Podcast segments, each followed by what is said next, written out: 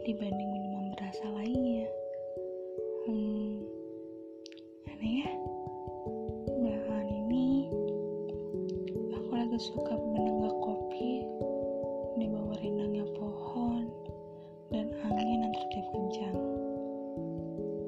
Menurut aku, terdiam di bawah rindangnya pohon, ditemani secangkir kopi dan suara angin yang tertiup kencang adalah satu perpaduan yang sangat hangat dan nyaman sekali. Alasan aku suka kopi saat ini itu simpel banget, karena menurut aku segala sesuatu yang memiliki rasa itu bernyawa. Jadi menurut aku, manis pahit apapun rasa kopi itu, dia tetap bernyawa. Dia bisa menyampaikan segala suka kepada setiap insan yang menikmatinya. Aku harap kalian pun merasakan yang sama seperti aku.